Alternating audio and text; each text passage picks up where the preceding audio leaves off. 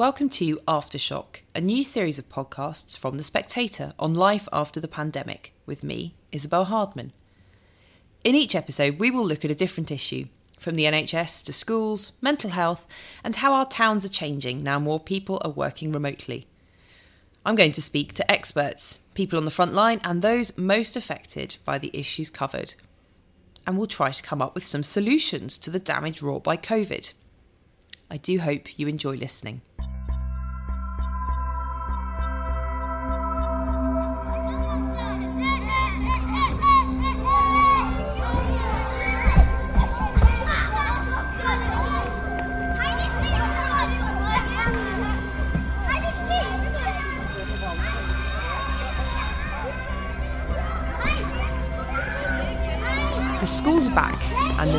English Education Secretary settling into the job. And now it's my turn, my turn to make sure that the opportunities that transform my life are available to every child in every corner of our great country. He's got plenty to grapple with. British school children have had 18 months of disruption to their education, with classrooms only just starting to return to normal now. No exams, little contact with friends, and fewer chances for teachers to spot pastoral problems. This pandemic has had a profound effect on many children. I'm Isabel Hardman, and in this podcast, I'll be asking how children have been affected by months of homeschooling, bubbles, and repeated self isolation, and what happens now. It's been a strange few months for young people. Hello, um, good morning. My name is Daria Brunescu. I am a year 10 student. I'm. Kane Gent. I'm in year 11. It was hard when we didn't have our teachers with us, we didn't have online lessons, nothing was really planned. To be honest, I actually preferred it not being in the class because I can just concentrate on myself. I think it's good that it happened because it essentially protected everyone, so we tried to stop the spreading of corona as fast as we could, and if it meant that schools had to close, schools had to close. It's close. out of my hands, but I've got to just try and do the best that I can. You were just listening to the voices of some of the young people who are supported by the charity Leicestershire Cares. Of course, some children have found it easier than others. James Scales is the head of education policy at the Centre for Social Justice think tank. He talked me through who has been the hardest hit by nearly two years of disrupted education. So, James, just talk us through what has happened to school children during lockdown. Sure, thanks, Isabel. The first thing to say is that uh, the most disadvantaged pupils face a barrage of adversity. They existed, those things, before the pandemic. Uh, they've all been exacerbated by the pandemic. So, just to give you a, a flavour of what I'm talking about, what we found at the CSJ. So, firstly, children are disengaging, or more children are disengaging from school uh, at a frightening pace.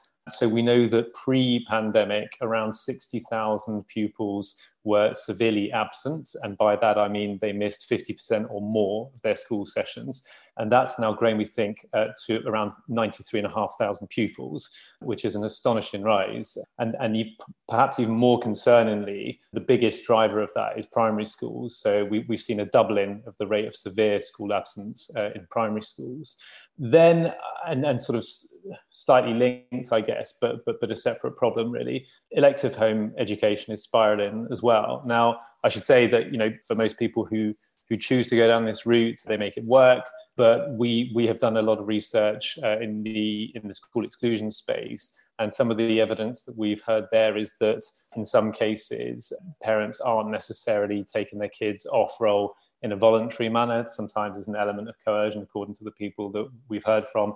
Um, and we're really concerned about those people getting the right support. And if you look at the last year or so, you've seen a spike uh, of around 20,000. So we think the overall figure is about 75,000 now, but we can't be sure. And the reason we can't be sure uh, is because the government doesn't collect robust statistics uh, in this area. So that figure is based loosely on a series of FOIs done to local authorities. So the figure could could well be higher. So as I said, you know, we, we don't know for certain what's driving each of these things, but but we, we're really concerned that there, there are some blind spots there, and that we need to have a, a much better sense of what's going on uh, where where there are sort of more nefarious cases. thirdly, the attainment gap. So there's been a lot of coverage about this recently uh, in the press. I mean, we know that before the pandemic, there was already an attainment gap of 18.4 months. Um, so that's the difference in average GCSE grades between disadvantaged learners on the one hand and all of their uh, non-disadvantaged peers on the other. So it was already strikingly high, and all of the evidence suggests that that may, well, that, that is likely to stretch even further if we don't uh, intervene urgently. So a number of studies have been done uh, during the pandemic and they point towards a learning loss more generally, but a more acute one specifically in relation to disadvantaged pupils. So we're worried that that might get even worse.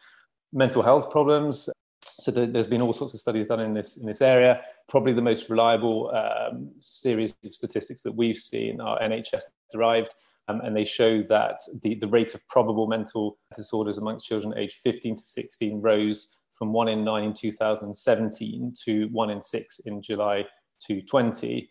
And the implications of that are that a, a lot more children under 18 it's like they'll, they'll, need new or additional mental health support as a consequence of the pandemic. So the 1.5 million figure I just mentioned, that was the Centre for Mental Health that calculated that particular figure. And then it's not just mental health, it's physical health as well. So pre-pandemic, uh, we knew that one in five young people uh, was already obese by the age of 17. That's actually a, a, bigger problem for more deprived areas and disadvantaged communities.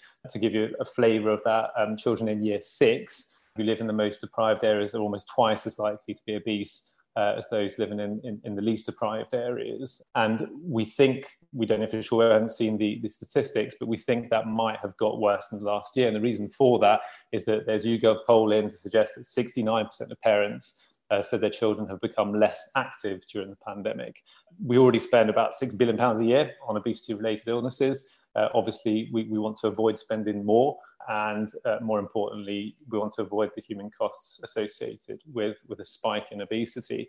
And then, lastly, I probably mentioned youth crime as well. So, we already knew prior, prior to COVID, uh, about 27,000 children already self identified as gang members. And uh, although we don't have robust statistics at this stage, the anecdotal evidence that, that we've heard so far suggests that um, the, the, conditions that we've seen during the pandemic have lent themselves uh, more to, to, to, gang exploitation of vulnerable pupils. So we're really concerned that that uh, may have gone up as well. So that just gives you gives you a, a flavour of the different kind of elements of adversity that we've been looking at. So let's just talk about some of the statistics you started off with about children missing from uh, schools, whether it's due to home education or, or other reasons, and the attainment gap widening that you mentioned as well a lot of these problems, uh, it might be easy to assume, would start to dissipate as we unlock, as life goes back to normal, as parents go back to work, or realise perhaps that home education is. Uh,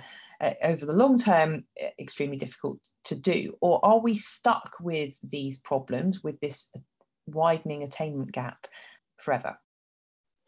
Yeah, um, good question. So I, I, think that the thing we're most concerned about is, is the compound uh, damage effect of, of this. So we, we know, for instance, on the persistent absence front, that um, for every percentage rise of unauthorized absence, a child is 1% more likely to be excluded from school. And there are various reasons why that is the case. The other element uh, you mentioned was the attainment gap.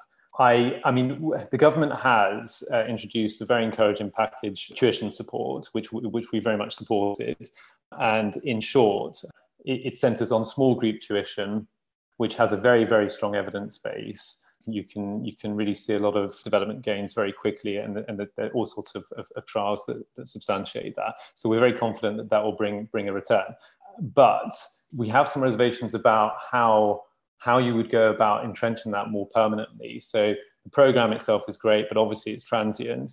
I guess our question from a public policy perspective, if, if we know that this intervention works, why weren't we doing more of that beforehand? Because we know we already had an 18 point month attainment gap at GCSE level. So for me, there's an issue of recovery, and then there's an issue of actually uh, eroding the gap that pre-existed to COVID in the first place. And I think it looks like we, we, we can claw back a substantial element of, of learning loss through things like small group tutoring but what I would like to see happen is for us to embed that more permanently afterwards and actually make inroads into, into the problem that pre-existed COVID. And I think there, there, are various ways you could do that. uh, the Education Endowment Foundation has a whole suite of evidence based tools that schools can use to, to support uh, particularly disadvantaged pupils to make progress. And so I think there's, there's a broader question about how we collectively use the pupil premium, how much of that is going on those evidence based uh, interventions. And of course, there's always an issue for the Treasury. I mean, are we putting enough money into the system to support that longer term education vision? I know that a number of studies were done to try and quantify the economic loss that uh, is likely to follow from, from the lost learning that we've seen. I mean, I've seen anything from about 100 billion to even a trillion. Uh, even if you took the more conservative of, of those models, um, I think it's fair to say that, you know, even from an economic perspective, it, it is worth putting in a substantial amount of investment in order to avoid that. And of course, you know, the thing that we're most concerned at the CSJ about is, is the human cost here. And I've, I've already um, gone through some of the issues that, that, that, we're most concerned about. And the work that you're doing has come up with a number of different solutions. Just explain what those are to us. Thank you. Yes, I mean, I think we think there needs to be a multifaceted response here, and that both means to the uh, the point on recovery, but also the longer term uh, plan when it comes to education and, and reducing the attainment gap. And so, broadly speaking, we, we, have been looking at three different things. So, we were very supportive of the, of the national um, tutoring program. As I said, the evidence base of that is very strong. Uh, we're confident that, that that will bring really encouraging returns. So that, that's the first part, and that's very much in motion, and, and, and we very much support that. So the second thing that we've been looking at is, is how you move into the, the, really highly disengaged space because you know you can have a world-class tutoring system but if obviously if people aren't turning up to school then they're not going to be enrolling in, in, into that into that support program. So i think we need a separate strategy to support uh, pupils who have become highly disengaged for lots of complex reasons.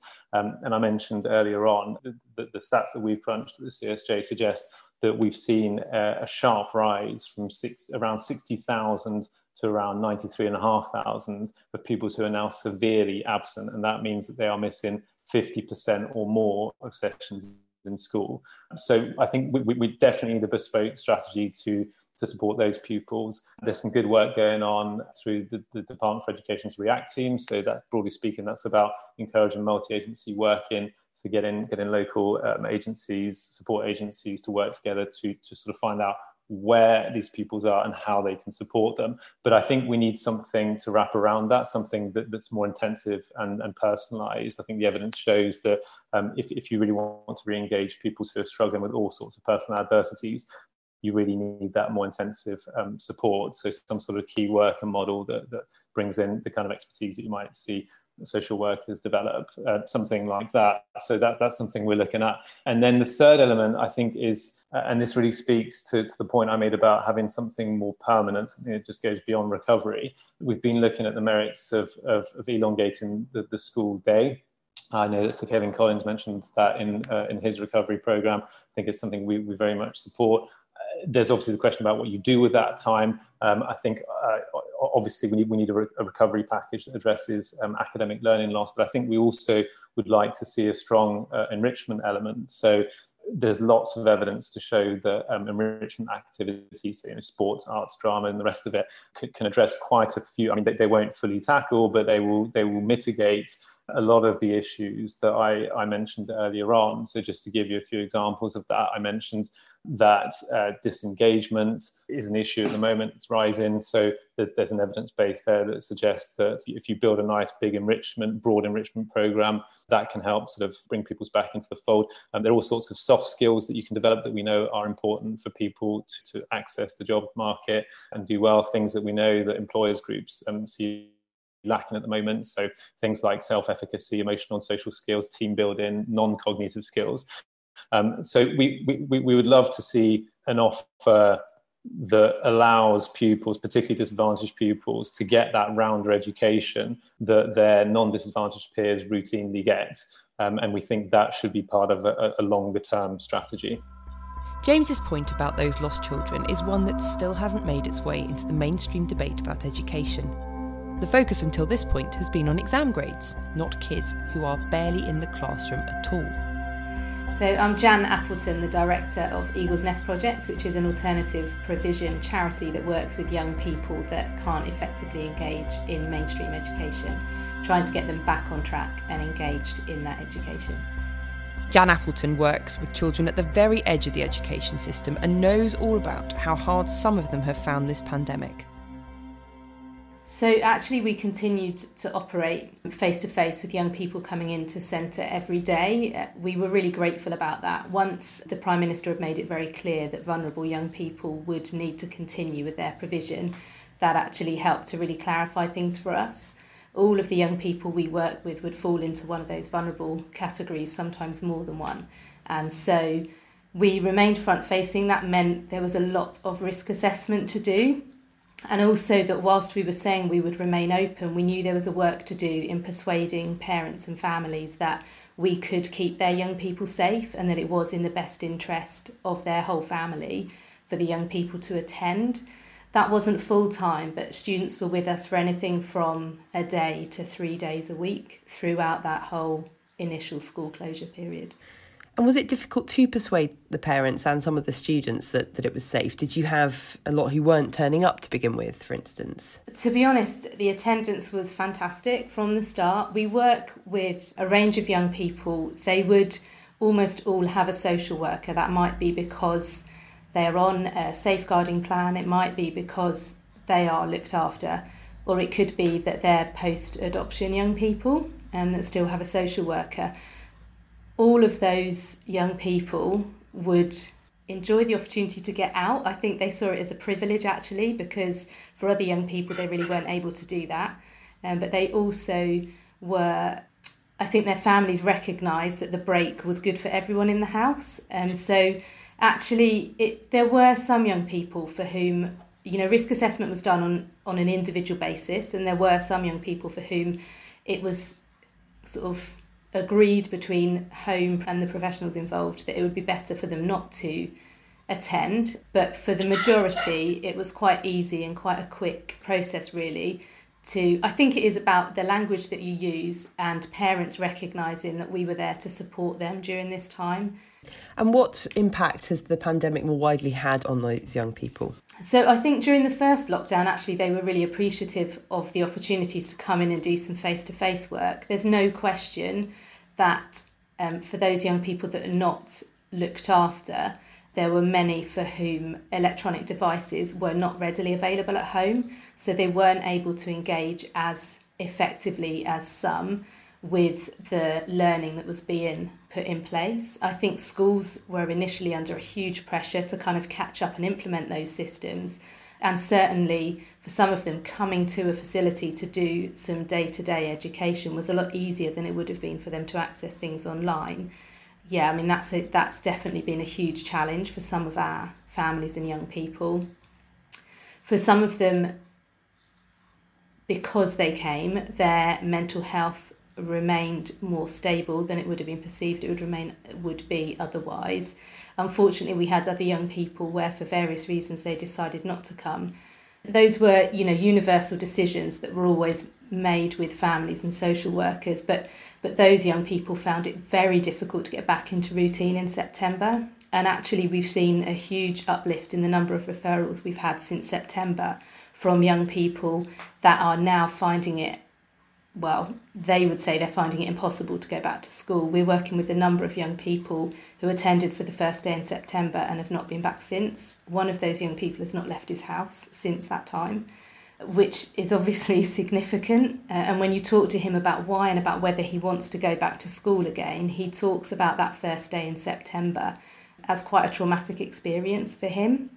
The rules that were in place, the routes that he had to follow, around the school, the one way systems, because he's an already anxious young person, that was just too much. And, and at the moment, it's flipped a switch that means he is unable to consider the possibility of going back to education, and we're working to support him in that. But you know, we're a long way on from September already. That's a lot of education that he's missed, and he's not alone. We're working with a number of young people in similar situations. So they don't see school as being a, a sort of safe place at the moment?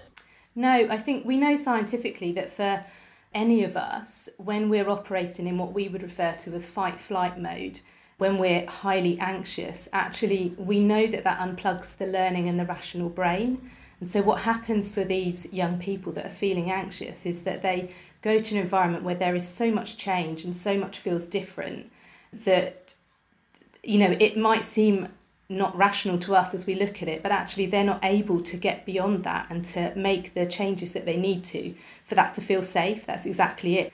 They don't feel safe. And I think, I'm not sure it's anyone's fault, but obviously the messages have been for all of us to consider safety and to make sure we are staying safe. And when you've been in your home for a period of time and then you go back out, eh, that's a natural concern. You know, I think those of us that have continued to go to work throughout, I think that's been really helpful. I remember the first time we had some social workers back in the building for a meeting, they were very twitchy about being in the building, and that's adults that are able to process this stuff and understand how it works. So it's not surprising that um, young people that are already vulnerable are struggling with that. So, have you seen your young people also struggling more with social skills uh, just because they're out of practice? It, it's tricky. I, I've seen some of the stuff in the media this week. Our young people struggle with social skills anyway, and that's why they're with us, and that's what we're working on with them. And we're working, you know, we are a small specialist setting, so we're set up to work on those things. But I don't think we should be surprised that young people are finding it difficult to adjust back to the routines of school I think all of us are finding it difficult to adjust back to routines. And, and the reality is, young people have been encouraged to use screens more than ever for the last year. And now they're being told off for having increased their kind of use of screens and their addiction to that in a way.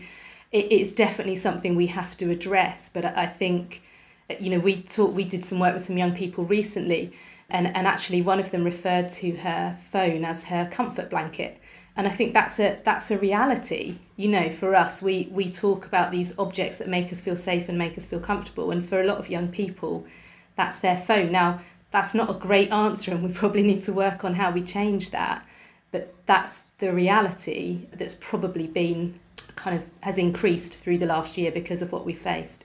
And what sort of things would you find helpful from central government in terms of policy, funding, and so on? Not just, I suppose, for, for your direct work, but presumably for the schools that end up feeding uh, students, referring students to you? I, I think that schools are feeling under a lot of pressure with the number of students that are struggling to get back in. We're a specialist intervention service and, and that costs money.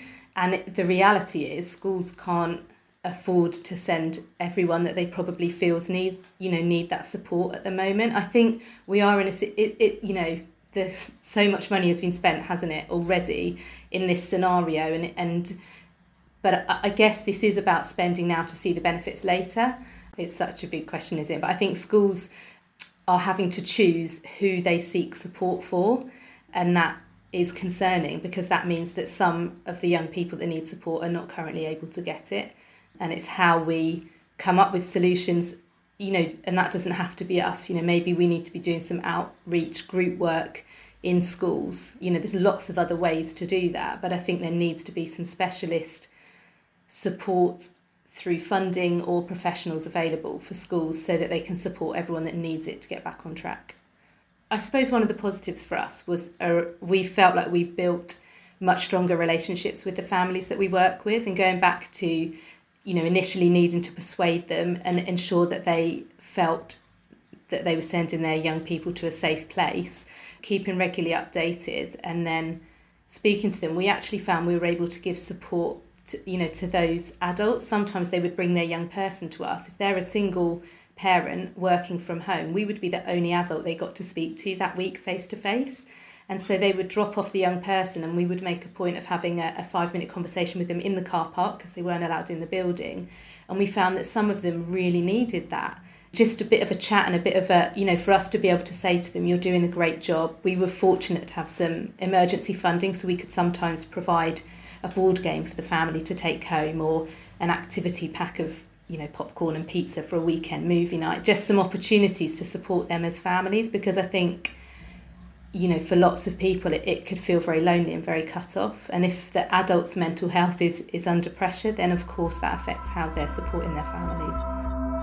The government insists that it has allocated billions in catch up funding for children's education. But its own expert advisor on educational recovery, Sir Kevan Collins, quit earlier this year in disgust at what he saw as the failure to provide anything like enough money. He had argued for around £15 billion, but the government only shelled out £1.4 billion for its next phase of the catch up plan. So, what should ministers be doing? I brought together three educational giants Lord Blunkett, who was Education Secretary in the Blair government, Rachel de Souza, the Children's Commissioner for England, and Robert Halfon, the Chair of the Education Select Committee. I asked Rachel de Souza first how bad the problem was. Rachel, you've been touring the country uh, talking to children about their experiences over the past year. So I've just finished the Big Ask survey, the largest survey of children and young people in this country, which we launched uh, as a once in a generation review um, of the future of childhood because of the unique circumstances of lockdown. And uh, so we've had half a million responses, and I personally have been to Luton, Bolton, Grimsby, Scunthorpe, Cumbria, Bristol, Gateshead, and Manchester, and talk to children right across this country children in youth offending institutions, children in children's homes. So the whole spread. Our responses come from every single area of this country, and we've got about 8% of children's responses. So, what are they telling us? So, in terms of what they need now and i think that's it's really important so we've asked them what they need now and what they need for successful and flourishing futures. So the biggest and most overwhelming thing that i was surprised at, at how overwhelming it is was their concern about their own mental well-being and their mental health. And that's huge and it's across every age group and, it, and it's right there and it's, it's, it's definitely the language they're using they're also concerned about their education. They've missed 19 weeks. There's an absolute massive desire for certainty among exam groups or those near examination periods for certainty about what exams are going to be like. What about the fact they've not been able to do things like work experience and will that mean they can't get on their courses? Um, and the kids who've missed, they want to catch up. They're extremely concerned about not doing as well as perhaps others in other schools. Will they get the catch up they need? Really responsible. They are really interested in the curriculum, in skills and skills for successful jobs. There is no lack of ambition coming out of England's children at the moment. I met the next Prime Minister, I met the next Elon Musk, but they want to know will what I'm doing get me there and how do I get there? They're slightly worried about, they're seeing older siblings, parents struggling with work, and they really, you know, is it going to be okay for us? Family strain. Some have had an incredibly difficult time, and particularly more vulnerable children. We've got about 20% of children in this country with, with genuine concerns, and that's where the families, a lot of the family strain issues are coming from. And their own communities, somewhere to go, things to do, lots of interest there. Some themes cut across a real interest in fairness, equalities issues, and bringing the whole generation with them, wanting to be successful, but wanting all their peers to be successful. But really, uh, uh, help us now, and then a big, big theme on we want things to do now, places to go now, we want catch up, we want summer, we want help now, help now with our mental health. Thank you so much for that. And Robert Halfon, do you see a similar sense of ambition from ministers as they try to work out how to tackle this problem? I think there's a recognition which is really important that there is uh, and has been a huge problem because of the lockdown. I've described it as the four horsemen of the COVID ap- apocalypse galloping towards our children in terms of lost learning, a mental health epidemic, a potential loss of lifetime earnings, and safeguarding hazards as well. And I think now the government understand this. They've seen statistic after statistic that shows the damage that the school closures have done to children.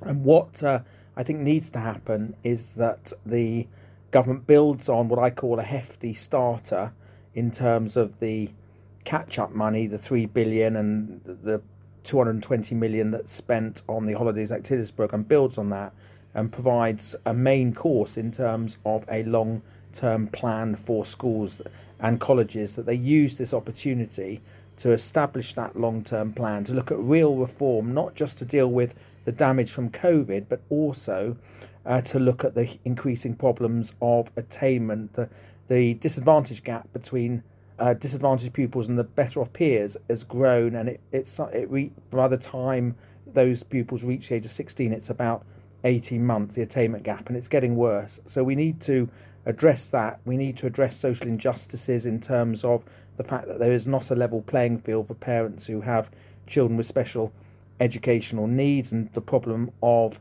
exclusions, um, but also to uh, perhaps transform our curriculum to make it much more that we are preparing children and pupils for the world of work. Um, not just uh, academic knowledge, which of course is is important. So the, the long term plan should have a secure funding settlement, but actually should be quite radical in what it intends to do. Lord Blunkett, what do you think ministers should be doing to help those children who Robert just mentioned, the ones who are falling the furthest behind and for whom the gap is widening as a result of the pandemic? Well, firstly, I agree entirely with Robert about the curriculum and a different kind of vision for where we're going rather than just reverting. I think to pick up what Rachel said, children are individuals, wonderful growing individuals, and some of them will need quite intensive help, and expanding the child and adolescent mental health services is not easy, as is the building of capacity generally. You've got to do it at speed, but with with quality. So I don't underestimate for a moment the, the challenge here.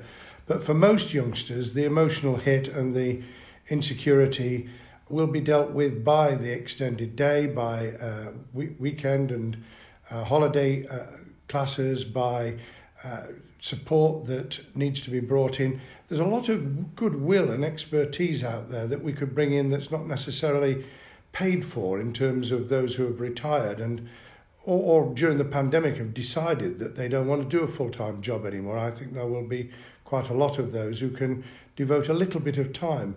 In the end, however, it does need what uh, Robert described as a, a long-term plan and that long term plan needs the buy in from the whole of the government. The lesson I learned 24 years ago was if the government was signed up to it as a whole and they knew the Prime Minister was, they'd go along with it. If you've got this, which we've clearly seen between the Treasury and the Department for Education, a, a kind of turf wars, and, and you can't have what your, your the recommendation from uh, Kevan Collins put forward, you end up with a mess. And you need some medium to long term certainty. I won't bang on about this, but if you're going to build that capacity, you're going to recruit the staff, not just teachers, but assistants and learning mentors and the like.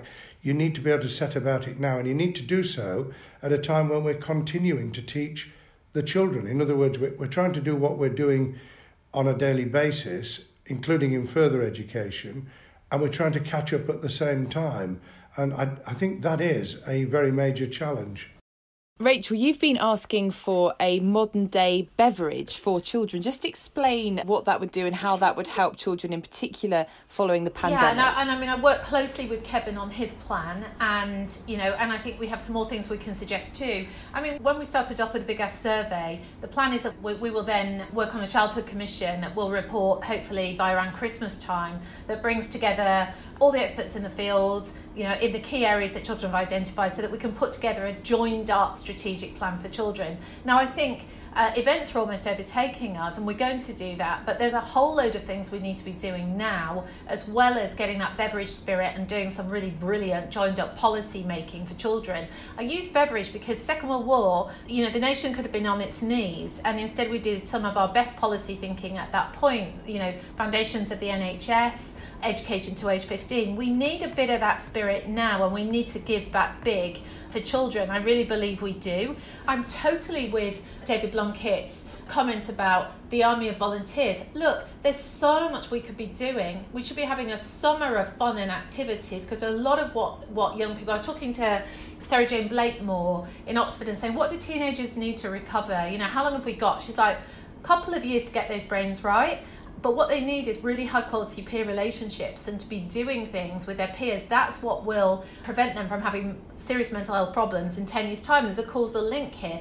So, why aren't we doing taking all the psychology graduates um, who can't get jobs, training them up, put them in as counsellors in schools? We need fam- more family workers short term. We need you know, people working on attendance. Let's roll out digital counselling. It's it's cheap, it's easy. Let's do it. So we should be doing all those smaller things now for the initial movement, and then we need to be doing the big strategic planning. I totally agree with Robert. You know, we need a good plan for education. The kids are telling us, you know, they're really interested in vocational options, work related studies that t- take on work related routes. It, what a great time, a Beveridge moment to actually address the issues in education, but also the, the issues in health. You know, I've talked about health and mental health the family, community. Communities come out so strong from the young people, places to go, things to do. You know, so so going wider and around, so not just like staying in our in our education, da da da, and actually thinking about the whole experience of children. Some joined up thinking. Let's have Robert as minister, cabinet minister for children, you know, or someone who's actually joining this up, joining this work up, and working with us to deliver it. I think we should be using our best brains, planning big for children now. Robert, I do wonder whether there is the political capital as well as the political will to tackle this. Of course, things have been difficult in the department over the past year, and everyone knows what's gone right and what's gone wrong. But the emphasis that the prime, and this is, I mean, going back to Lord, Lord Blunkett's point, this is coming from the prime minister in terms of the lifetime skills guarantee. So I'm excited about the skills agenda. I think the government is talking about skills and apprenticeships in a way that uh, um, a Conservative government hasn't done for many years, and that potentially I think will make a difference. And I like the fact that the government is m- moving away from this. Uh, university, university, university uh, concept to skills, skills, skills.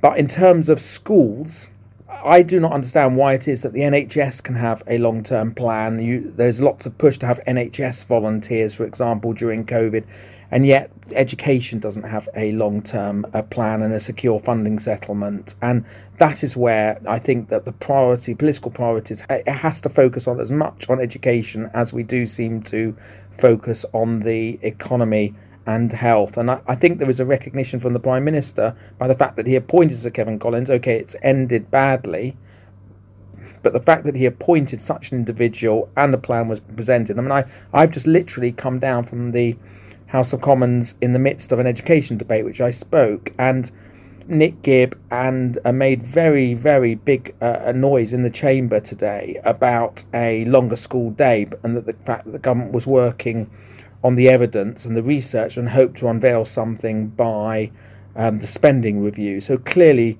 some work is being done, and, and the impact of Kevan Collins, whether he's there or not, I think is going to be felt for some time yet.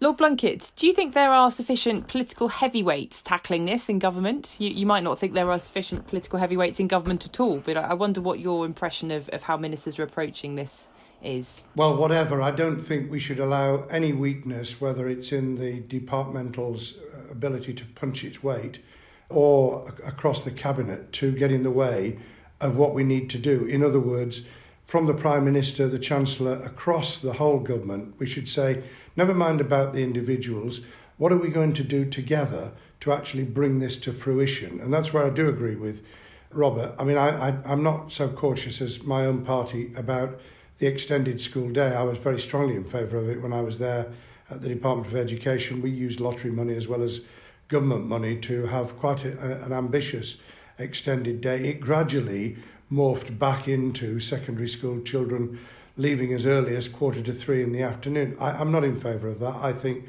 that what happens outside the classroom is as much a learning experience as what happens in. And that can be music, it can be arts, it can be sport, it can be people suddenly discovering something that turns them on, that actually means that in other areas of the curriculum, including, by the way, young people being volunteers themselves, I think we could use the National Citizen Service more creatively and imaginatively to do this.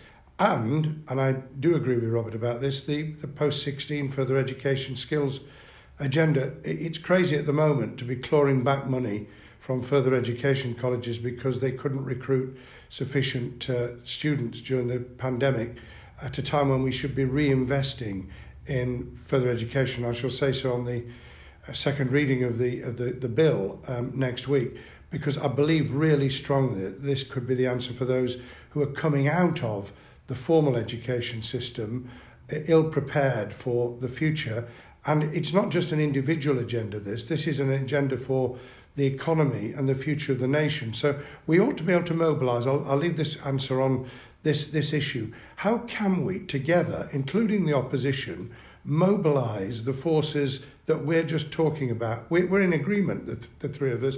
Well, hopefully the four, four of us, Isabel. We're in agreement about what needs to be done. There are I's to, uh, to be dotted and T's to be crossed, but we know what we want to do. Let's throw everything in behind it, as we did with the pandemic uh, and the health service, and now with the vaccine rollout. If we could emulate that, then we'd give our children a real future.